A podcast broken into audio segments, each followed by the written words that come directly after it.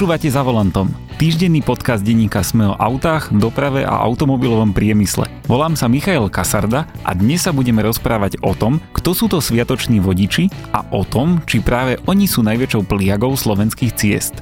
Ak chcete podporiť podcast za volantom, najlepšie to urobíte tak, že si kúpite digitálne predplatné SME na adrese sme.sk lomka podcast. Vyjadrite tým podporu nám aj našim kolegom. Choďte na adresu sme.sk lomka podcast. Ďakujeme. Začíname krátkým prehľadom správ.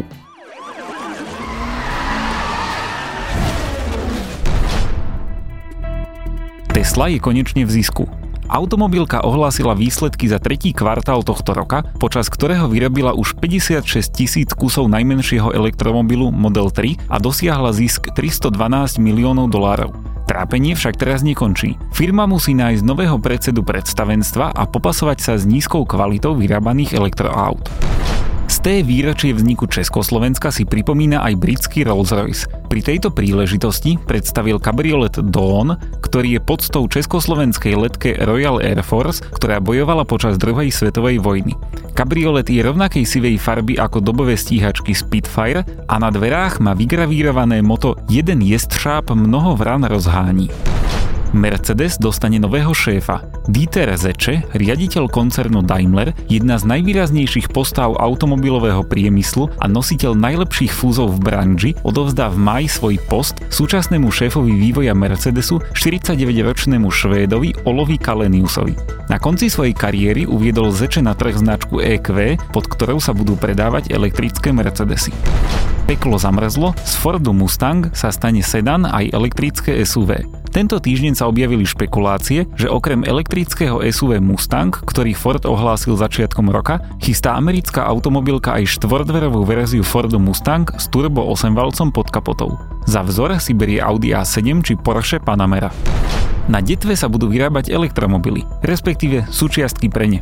Talianská spoločnosť Intercable bude v obci Kriváň pri detve vyrábať vysokonapäťové zariadenia pre elektroauta ako Audi e-tron, Mercedes EQC či Porsche Taycan. Viac noviniek zo sveta aut nájdete na webe auto.sme.sk.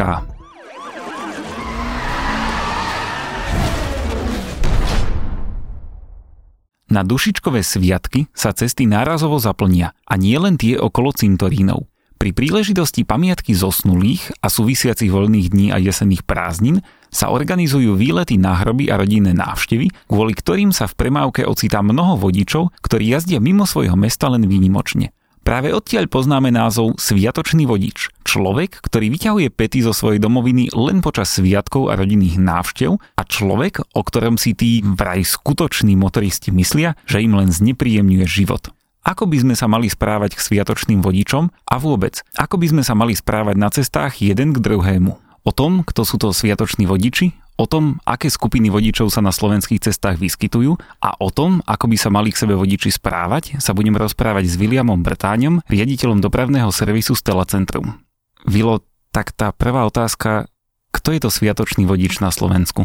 Sviatočný vodič na Slovensku je taký zvláštny pojem v dnešnej dobe, pretože určite aj tvoj starý otec, aj môj starý otec si pamätajú časy, keď na Slovensku sa dal jasne zadefinovať sviatočný vodič, ktorý bol vodičom, ktorý vyťahol auto, teda nechcem sa nikoho dotknúť, ale v nedelu napríklad do kostola, alebo ho vyťahol na výlet s rodinou. Bolo to transparentné, vozidel bolo málo, čiže bolo to veľmi jednoduché. V dnešnej dobe však e, tých sviatočných vodičov vodičov môžeme dešifrovať oveľa ťažšie, pretože neznamená to, že sviatočný vodič bude mať staré auto, lacné auto, drahé auto. Hej, tie rozdiely sa už absolútne zotreli. Kedy si bol ešte takým veľmi jasným argumentom pre označenie sviatočného vodiča to, že auto bolo vyčistené, vyglančené. To čiastočne platí aj dnes, pretože on si to auto vyťahne, najmä keď je suché počasie takto. Ale tých sviatočných vodičov v úvodzovkách je viacero kategórií, pretože napríklad medzi sviatočných vodičov môžeme zaraďovať aj mladých chalaňov, ktorí si kúpia svoje prvé auto, zväčša je to splnenie sna vo forme starého bavoráku a tí napríklad e, sú dostatočne nebezpeční alebo sú viac nebezpeční ako tí starí sviatoční vodiči vodiči, pretože tí si myslia, že nasadnú do vozidla prémiovej značky, ktoré má síce 15 rokov, ale snažia sa jazdiť ako keby bolo úplne nové, aj napriek tomu, že nemajú skúsenosti. Tí starší vodiči, ktorí to auto vyťahujú tiež len občas, predpokladáme, že majú za sebou už dlhšiu vodičskú prax, tí sú menej nebezpeční, ale vyžadujú si našu väčšiu ohľaduplnosť, aby sme my voči nim boli ohľaduplnejší, pretože ak im spôsobíme kolíznu situáciu, zbytočne ich vystresujeme a nie sú už schopní tak rýchlo zareagovať. Ale v tých štatistikách e, nehodovosti jasne vedú začiatočníci vodiči pred starými sviatočnými vodičmi. A ešte máme jednu zvláštnu kategóriu sviatočných vodičov, ktorými sú e, absolútne aktívni vodiči, ktorí sa však rozhodli, že urobia si radosť a kúpia si nejakého oldtimera napríklad, hej, tak si kúpia auto, ktoré majú zaparkované v garáži, zväčša ho tiež vyťahujú na víkendy alebo počas slnečných dní a vtedy, e, hoci si to neuvedomujú, jazdia úplne iným spôsobom, ako keď jazdia bežne na svojom vozidle, pretože sa boja, že si to auto poškodia, e, je tam drahá poistka, nie sú náhradné diely. Čiže treba dávať pozor napríklad aj na to, keď zbadáte vozidlo, ktoré je krásne, krásne, ktoré by ste milovali, ktoré vás môže ohroziť tým, že jeho vodič jazdí veľmi opatrne, ale pozor, môžete ohroziť aj vy jeho tým, že na auto zbytočne dlho zízate a nevenujete sa cestnej premávke. Tak to si nám tak vlastne načrtol to, že kto všetko môže byť teda sviatočný vodič. A tá druhá otázka by podľa mňa mohla byť, že prečo sa vlastne zaužívalo, že sviatočný vodič má nejaký pejoratívny význam, prečo si hovoríme, že á, že to je taký sviatočný vodič v tom zlom zmysle ten sviatočný vodič e, je jednoducho opatrnejší, ale je pravda, že je rizikový tým, že nie je vyjazdený. Čiže on e, napríklad, vieš, kedy si boli tí sviatoční vodiči takí, že vyťahovali to auto povedzme len v lete, celú zimu nejazdili, hej, tak si predstav, že ten vodič po celej zime sadol na jar do auta, tak absolútne stratil nejaké také návyky, e, stratil pozornosť pri periférnom videní a tieto veci. Čiže tí sviatoční vodiči predstavuje riziko kvôli tomu, že sú pomalší, e, nereagujú vždy adekvátne, ale zase ich výhodou je to, že nejazdia rýchlo. O sviatočných vodičoch sa najviac hovorí práve teraz v období okolo dušičiek, kedy aj dopravné servisy často spomínajú, že treba dávať pozor na zvýšený pohyb aut a chodcov v okolí cintorínov. Myslíš si, že je práve teraz naozaj tá najvyššia sezóna sviatočných vodičov, alebo ich stretávame aj v nejakých iných konkrétnych časoch? Tých ortodoxne sviatočných vodičov skutočne stretávame najčastejšie cez víkendy a stretávame ich práve počas dušičiek, keď je to riziko očosi väčšie v tom, e, že sa vydávajú na dlhšie cesty. A to môže byť problém, pretože ten vodič sviatočný nie je zvyknutý prekonávať e, povedzme niekoľko stoviek kilometrov, čo sa mu stáva práve pri dušičkách, pri Vianociach a takto. A vtedy sa môže stať, že už nebude ku koncu cesty celkom dobre koncentrovaný. Čiže treba fakt na nich dávať viac pozor a hovorím, treba si všímať vodičov, ktorí majú vyleštené autá. Už neplatí ten slovenský princíp, že e, vodič je nebezpečný, keď má na hlave klobúk a rukavice. Myslím si, že takí už ani nejazdia, ale proste je to nové, vyleštené auto, ešte o to, že to môže byť nejaký, čo ja viem, 10-ročný model, ale keď je podozrivo vyleštený, dávajte si pozor. A okrem tých sviatočných vodičov máme na slovenských cestách ešte také nejaké typické stereotypy? Na slovenských cestách máme e, bohužiaľ strašne veľa stereotypov, ktoré sa týkajú takej neuhľadu plnosti, neuznávanie e, slabších e, v podobe teda menších vozidiel, menej drahých vozidiel. Máme neduhy, o ktorých hovoríme roky ako motoristickí novinári spoločne. Absolútne vždy stále na prémiových značkách pokazené blinkre. Hej, to je pravidelná choroba. Začali si túto chorobu preberať aj ľudia, ktorí majú slabšie auto, autá, proste jednoducho sa to nejak učia. E, konkrétne pri ceste do tejto redakcie som zažil človeka, ktorý e, mal e, Oktáviu, ale považoval sa za príslušníka veľkého koncernu e, nadnárodnej značky. Mal značku 001 a ten zásadne predo mnou celou cestou blinkre nedával a jazdil z prúdu do prúdu. Takže to sú také veci. Potom z ďalšou z veci, ktorá ma dosť zaráža, je strata ohľadu plnosti voči e, ostatným, napríklad pri tom, že určite aj všetkých e, čítať čitateľov a poslucháčov vášho denníka e, si pamätajú časy, keď chodili do autoškoly a učiteľ im jednoducho povedal, že ak zastanete na okraj cesty, pozrite sa do spätného zrkadielka, či neprichádza nejaké auto a až potom vystupte. Ja si myslím, že dnes e, môžem trúfalo povedať, že z 30 takýchto prípadov 29 ľudí tie dvere otvorí napriek tomu, že sa práve k nemu blížite. Ďalšou šokujúcou praxou, bohužiaľ neviem, ako to je v iných e, mestách, nechcem vyzdvihovať Bratislavu, ale v Bratislave napríklad to, že vodič ráno privezie dieťa ku škole, najmä mamičky, v aute zastane priamo pred e, bránou školy na prechode v kryžovatke, je mu to absolútne jedno, s tým detskom sa ešte porozpráva, dieťa vypúšťa, až keď mu dá všetky príkazy na celý deň a je mu úplne jedno, že za ním stoja auta. Konkrétne takýto prípad som zažil, z ktorého som bol absolútne v šoku na palisádoch, kde veľké vozidlo zostalo stať v strede cesty na priechode a palisády sú e, vlastne aj v čase, keď ich opravujú absolútne kritickým bodom mesta a nechal vystúpať svoje dieťa, za ním stalo 20 vozidel a dokonca dva trolejbusy bolo mu to úplne. Tak vlastne naznačil si, že predsa nejaké stereotypy existujú. Sú to napríklad teda tie mamičky, ktoré rozvážajú deti, tí vodiči drahých aut Myslíš si, že nejakými typickými vlastnosťami sa vyznačujú napríklad aj dodávkari alebo šoféry kurierských dodávok? Myslím si, že nie. Ja práve, že e, voči týmto vodičom som empatický, pretože tá situácia v mestách všeobecne je veľmi ťažká. On ten tovar musí doručiť, on je platený od počtu vecí, ktoré odovzdá cez deň. A ja som zatiaľ nestretol s neslušným e, vodičom dodávkov alebo zásielkovej služby. Každý z nich mal tendenciu čo najrychlejšie utiecť, akože uvoľniť tú cestu. Hej. Ale aj napriek tomu sú paradoxné situácie, že zastane, tá odovzdávka trvá v uličke, kde nie je vyhnutia a nie je miesto na zaparkovanie, povedzme preženiem 40 sekúnd, 30 sekúnd. A vodiči začnú trubiť po 5 sekundách. Tak z toho, čo si rozprával, to vlastne vyznieva, že problémom mnohých slovenských vodičov je to, že ako by si niektorí povedali, že mňa sa tie pravidlá až tak netýkajú, alebo že ja ich až tak nemusím dodržiavať. Že áno, je povinné používať blinker, ale veď nič sa nestane, keď ho sem tam nepoužijem, alebo nič sa nestane, keď sem tam niekde zastanem, kde by som nemal zastať v strede cesty. K tomuto by som povedal, že skôr to je také nezdravé vyjadrovanie nadradenosti. Ako by chcel ostatným ukázať, že on je šéf na tej ceste ceste, e, že on proste jednoducho nemusí, on sedí vo veľkom, silnom, bezpečnom aute, aj keď paradoxne vieme veľmi dobre podľa crash testov niekedy tie veľké SUVčka sú nebezpečnejšie ako malé auta, ale on proste e, niekedy stráca proste zmysel pre realitu, môže byť šikovný, schopný manažer, čo ja teda absolútne akceptujem, ale musí si uvedomiť, že už na cestu to prenašať nemôže, na ceste nerozkazuje, on na ceste nešéfuje. Prečo si myslíš, že vôbec niečo také tým vodičom napadlo, že oni sú nad tými pravidlami? E, to je to, čo som povedal. Si predstav, že celý deň žiješ v tom, že riadiš veľmi dobrú firmu, si veľmi šikovný manažer, riadiš povedzme 200 ľudí, 300 ľudí, 500 ľudí a si zvyknutý na to, že každý sa ti na tej chodbe uhne, nehovoriac o tom, že už niekedy nerešpektuješ ako vysoký manažer ani to, že oproti tebe ide staršia žena, ktorej sa ty jednoducho neuhýbaš, lebo si šéf. A on toto preniesie do tej premávky. Ja si myslím, že toto môže byť ten efekt, ktorý oni nevedia rozlišiť, že kedy sú už v realite, kde už nikto nevie o nich, že sú šéfovia. Asi tak nejak by som to povedal.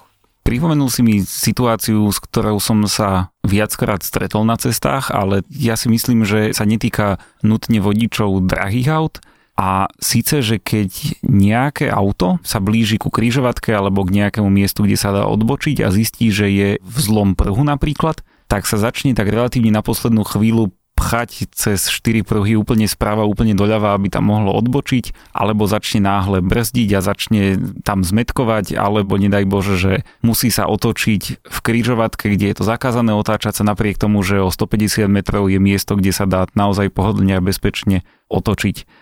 To sú ale situácie, nad ktorými sa samozrejme rozčulíme, lebo my dvaja, dovolím si tvrdiť, dodržiavame tieto pravidla, ale len sa tak e, so smutkom v očiach pozeráme na ľudí, ktorí také pravidla nedodržiavajú. Myslíš si ale, že takíto ľudia aj v takom väčšom kontexte komplikujú tú dopravu? Jednoznačne ju komplikujú. Ja sa ešte troška vrátim na začiatok toho, čo si hovoril, že pre mňa stále ako vodič, ja neviem, či už som skutočne vodič, ktorý by mal ísť do dôchodku, ale pre mňa je absolútne nepredstaviteľné, keď prichádzam ku križovatke, je tam plná čiara a zaradím sa do zlého jazdného prúdu, aby som proste, nie že sa preradil arogante do druhého prúdu, ale nepokúšam sa to ani s tým, že dám blinker. Radšej, bohužiaľ si poviem, tentokrát som sa zle rozhodol ja, prejdem za tú križovatku, tam sa otočím a vrátim sa. E, myslím si, že 90% vodičov, ktorí toto bežne na Slovensku robia, toto by si napríklad už v nedalekom Rakúsku nedovolili vo Viedni, pretože zo strachu, že ich nahrajú kamery, že dostanú nejakú sankciu. Bohužiaľ na Slovensku je to tak, že vedia, že najbližší policajt je možno, že niekde schovaný za rohom a vôbec nestráži tú kryžovatku. E, a k tejto arogancii, alebo ne, arogancii, alebo k tejto nezodpovednosti, buďme jemnejší, by som priradil aj e, vec, ktorá mňa trápi osobne ako dlhé roky, ako vjazd na kruhový e, objazd a výjazd z neho iného. Keď si všimneš, že vodiči, ktorí vchádzajú na kruhový objazd, zásadne pozerajú na vodiča, ktorý ide po kruhovom objazde, či dá znamenie o tom, že vychádza z kruhového objazdu. Vyslovene si to ako keby sugestívnym pohľadom vynúcujú.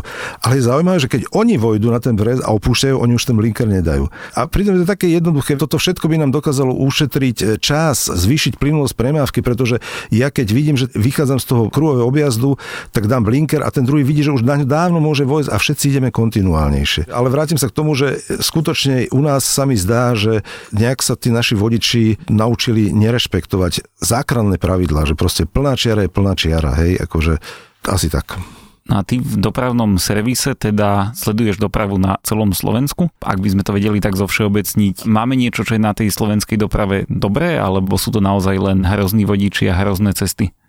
Táto otázka ma zaskočila, pretože my v Stela centre už ako roky riešime krízové situácie na ceste, pomáhame vodičom. Na slovenských cestách je dobré to, že za Trnavou smerom do Banskej Bystrice dozvolená sa už dá relatívne slušne jazdiť, hej, pretože už funguje tá diálnica. E, už máme konečne viac slušných záchytných parkovísk pri diálniciach, na ktorých sú aj fungujúce nejaké sociálne zariadenia. My v Stella Centre si strašne vážime to, že všetci vieme, aký je problém s horskými priechodami, s zúženými profilmi e, diálnic alebo rýchlostných ciest a že tí vodiči stále majú tendenciu pomáhať ostatným tým, že nahlásia tú vec. Hej, že stále prevažujú tí, ktorí nám nahlásia problém úplne nezištne, ktorý my nekomerčne predávame ďalej. Hej, ako my ho dovzdávame cez našu stránku napríklad, kde si ju môže každý zadarmo dostať, alebo cez telefónne číslo na rozdiel od iných komerčných služieb. Takže toto je dobré, že je ešte stále ochota medzi slovenskými vodičmi pomáhať si navzájom. Spomenul si úsek Bratislava-Trnava? Je to v podstate jediný úsek e, na Slovensku trojbruhovej diálnice, alebo teda diálnice, kde v jednom smere na dlhšom úseku sú tri pruhy Myslíš si, že sú Slováci pripravení na to, že tam jedného dňa budú tie pruhy 4? Ja sa priznám, že pred týmto nahrávaním sme na túto otázku spoločne prišli a od toho obdobia som veľmi rozmýšľal, že ako mám na ňu odpovedať. E, odpoviem na ňu nie ako človek, ktorý sa stará o dopravné informácie na Slovensku, ale odpoviem ako bežný motorista. Spustenie trojprudovej diálnice v oboch smeroch z Bratislavy do Trnavy považujem za absolútne zlý ťah. Ako doslova nebezpečný, pretože bez nejakého odstavného pruhu spustiť to kvantum vozidiel, ktoré sa aj tak lievikovi to dostávajú do Bratislavy, ktorá nemá vybudovanú tú cestnú štruktúru tak, aby tam mohli pokračovať plynulo ďalej, bolo hrubo nezodpovedné. Chápem, mohlo to byť urobené na nejaké určité obdobie, ale už to príliš dlho trvá.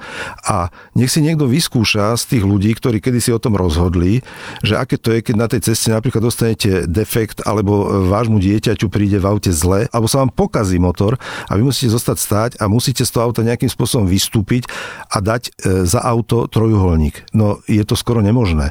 My sa bežne stretávame u nás na dispečingu s tým, že nám volajú zúfali ľudia, ktorí nás prosia, aby sme spomalili dopravu. To sa nedá proste. Akože pomáhame im s tým, že našťastie e, Národná diálničná spoločnosť má tzv. tú patrolu, ktorú tam hneď teda my avizujeme, aby tam prišla, tá im výrazne pomôže. Ale na tej diálnici do Trnavy je nepredstaviteľné opravovať defekt. Je nepredstaviteľné dostať poruchu. Opäť nehovorím ako človek zo Stela centrále, hovorím ako bežný vodič. Ako je to chore, ako po nej jazdia. Niektorí tí vodiči rigidne idú v strednom jazdnom pruhu a nie sú ochotní proste odbočiť a pritom e, komplikujú situáciu e, tomu disciplinovanému vodičovi, ktorý musí z pravého jazdného pruhu prekonať dva jazdné pruhy, dostať sa až tým nebezpečným stredovým betónovým zvodidlám a tam ho predbiehať na tesno. Ako proste toto ja nechápem. Napísalo sa o tom, pohovorilo sa o tom, my sme mali diskusiu na našej stránke, tam nás začali odsudzovať, že čo vymýšľame, že keď sa niekto ponáhľa, takže proste ten, kto uviedol do prevádzky trojprúdovú diálnicu, nerátal s tým, že budeme mať proste arogantných, hlúpych, prepačte, ale nazvem to tak hlúpych vodičov,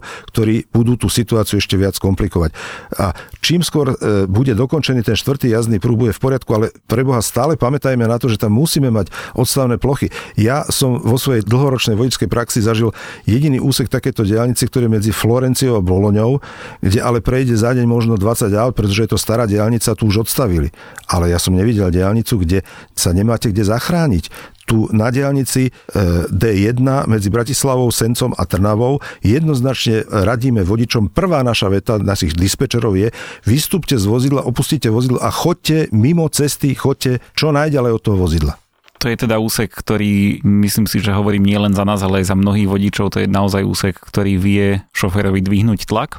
E, ktoré úseky sú pre teba ešte na Slovensku také, že sa na nich vieš tak spravodlivo porozčuľovať? E, tu už by som sa zase vrátil do profesionálnej polohy a e, jednoznačne takým neuralgickým úsekom je strečno, ale to vieme, že to je objektívne veľmi zložitý úsek, e, veľmi zložité riešenie. Za to v podstate nikoho nemôžeme obviňovať. Navyše niekoľko tisícročná skala sa rozhodla, že začne povolovať, takže to je ďalší problém ale sú veci, ktoré ako profesionál dlhoročne nechápem, napríklad otázka horských priechodov v zime. Horské priechody v zime pravidelne komplikujú skrížené kamiony. Pravidelne. Jediný horský priechod, kde evidujeme zvýšený počet hliadok polície, ktorá kontroluje kamionistov kvôli pneumatikám, sú Donovali zo spodnej časti. Ale máš Kremnické bane, máš Dargov a proste množstvo všelijakých. S nami dlhé roky spolupracujú tí kamionisti, to sú proste naši hlavní partneri. Oni sami nám hovoria, že nechápu, jak môžu pustiť vodiča polského, tureckého kamionu, ktorý má úplne zjazdené gumy. Proste stačilo by zastať dole hliadku, postaviť, pozrieť gumy a opýtať sa, máš zimné reťaze, ukáž. A podľa mňa by sa vyriešilo, nie som optimista, nie 100%, ale možno 50% prípadov, keď sa ten kamión skríži.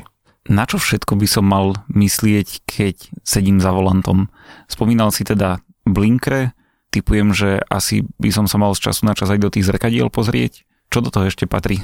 E, myslím si, že keď sedím za volantom, v prvom rade by som mal myslieť na šoférovanie. Bohužiaľ začína to byť dosť veľký problém, pretože tie auta začínajú byť e, preplnené technológiami, kde máš rôzne dotykové displeje, ktoré nepovažujem ja osobne za veľmi šťastné riešenie v aute. Je fajn, že telefonujem cez Bluetooth, hej, ale keď mi displej zobrazuje, kto volá, ako dlho volám, tak už ma to rozptiluje. Počas tej cesty už si to sledujem, potom rozmýšľam nad tým, ako tam prehodím tú rozhlasovú stanicu a niečo. Toto je to, že viac sa venujeme svojim dobre vybaveným vozidlám vďaka za ne, hej. Niekedy sa im venujeme viacej ako samotnému šoférovaniu. Mňa teda vie srdiečko veľmi zabolieť, keď stojím napríklad 5. v poradí na semafore a na semafore blikne zelená a nič sa nedieje a 10 sekúnd sa nič nedieje a 20 sekúnd sa nič nedieje. Potom prejdú tri auta a potom teda znovu naskočí červená. Čo by som mal robiť, aby tá doprava išla hladšie? Mal by si sa sústrediť na to, aby si nikoho neobmedzoval, aby si nikoho neohrozoval, aby si jazdil, ja tomu stále hovorím, akože je to taký môj terminus technicus ako americký vodič. Americký vodič je zvyknutý na to, že má na diálnici povedzme 8 jazdných pruhov. Ale on nejazdí rýchlo, on rigidne dodržiava maximálnu povolenú rýchlosť, ale nie je to zo strachu, lebo Polícia je tam akože na Harleyoch a rýchlejšie ho nájdu a všetko. To ale nie je kvôli tomu. To je kvôli tomu, že on jednoducho sa naučil za tie roky e, jazdenia v obrovských kolonách, že je lepšie pokračovať kontinuálne a pomaly, ale stále ísť. Kdežto slovenský vodič si myslí, že keď sa bude preráďať z pruhu do pruhu a keď sa bude na niekoho lepiť, že to urýchli. A práve vtedy vznikajú tie kolizné situácie. Čiže mal by som jazdiť ohľad úplne voči druhým. Mal by som si jednoducho v tej hlave upratať to, že keď e, do toho cieľa, tiež je to také sprofanované, ale radšej prídem o 10 minút neskôr, ale prídem ako keď e, na to šliapem a proste prúdim to a idem nebezpečne a ohrozujem všetkých ostatných okolo. Takže to sú situácie, ktoré zažívame napríklad v Bratislave na prístavnom moste. Som tiež od teba dostal otázku v minulosti, že ako najrychlejšie prejsť cez prístavný most. Tam vznikajú také zaujímavé efekty práve kvôli týmto vodičom, ktorí sa preraďujú nezmyselne z jazdného pruhu do druhého a nevnímajú vlastne to, že paradoxne, keď prichádzaš do Bratislavy od Zlatých pieskov, je najrychlejší pravý jazdný pruh. A možno, že sa milím, ale ja to vidím z toho dôvodu, že je tam pripájací pruh z Gagarinovej, pripájací pruh z Bajkalskej a tie auta, ktoré sa zaraďujú do toho pravého jazdného prúdu, tí vodiči majú ako si v podvedomí zakotvené to, že keď sa dostanem čo najrýchlejšie do ľavého jazdného pruhu, čiže prekonám ďalšie dva pruhy alebo jeden, tak pôjdem rýchlejšie. A tým spomalujú ľavý rýchly jazdný pruh tzv. pulzným efektom, pretože to sa posúva ako vláčik dozadu a tí v tom pravom jazdnom pruhu idú rýchlejšie. Čiže to je taká ukážka toho, že tie myšičky a tie špekulácie sú zbytočné.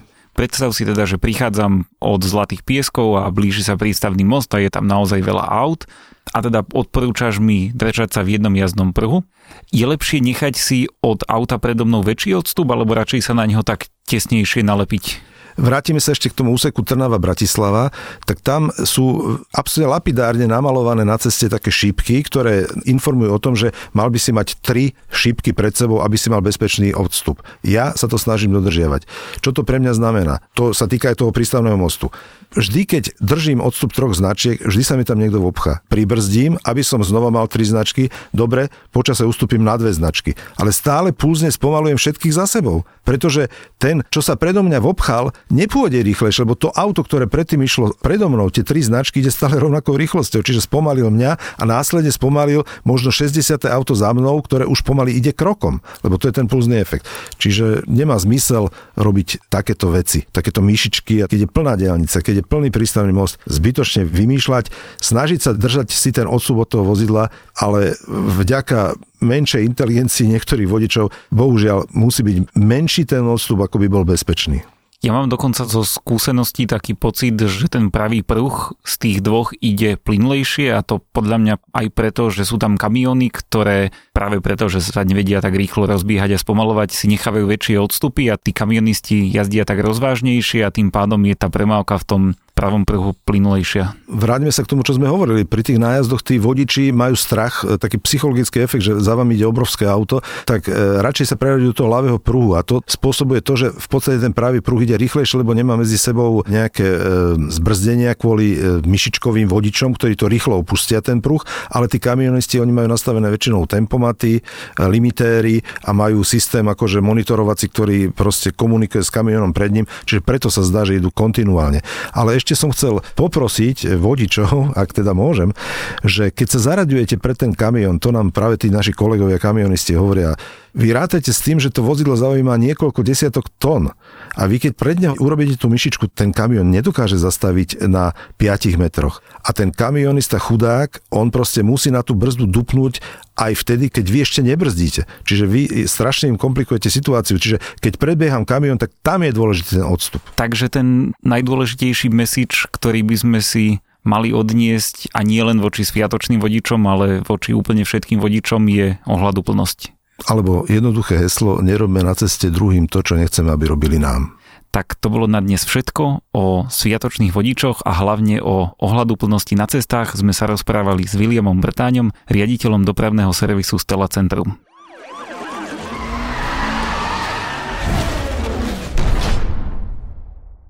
Podcast za volantom vychádza každý týždeň v piatok. Prihláste sa na jeho odoberanie vo svojej podcastovej aplikácii na platformách Google Podcasty alebo Apple Podcasty alebo v službe Spotify. Všetky diely, ako aj odkazy na témy, o ktorých hovoríme, nájdete na stránke sme.sk lomka za volantom. Ak sa vám podcast páči, môžete ho ohodnotiť. Ak nám chcete poslať pripomienku, môžete sa pridať do podcastového klubu denníka Sme na Facebooku alebo nám napísať e-mail na adresu autozavináčsme.sk. Volám sa Michael Kasarda a na výrobe tohto podcastu sa podielali aj Matej Ohrablo, Marek Poradský a Peter Kalman.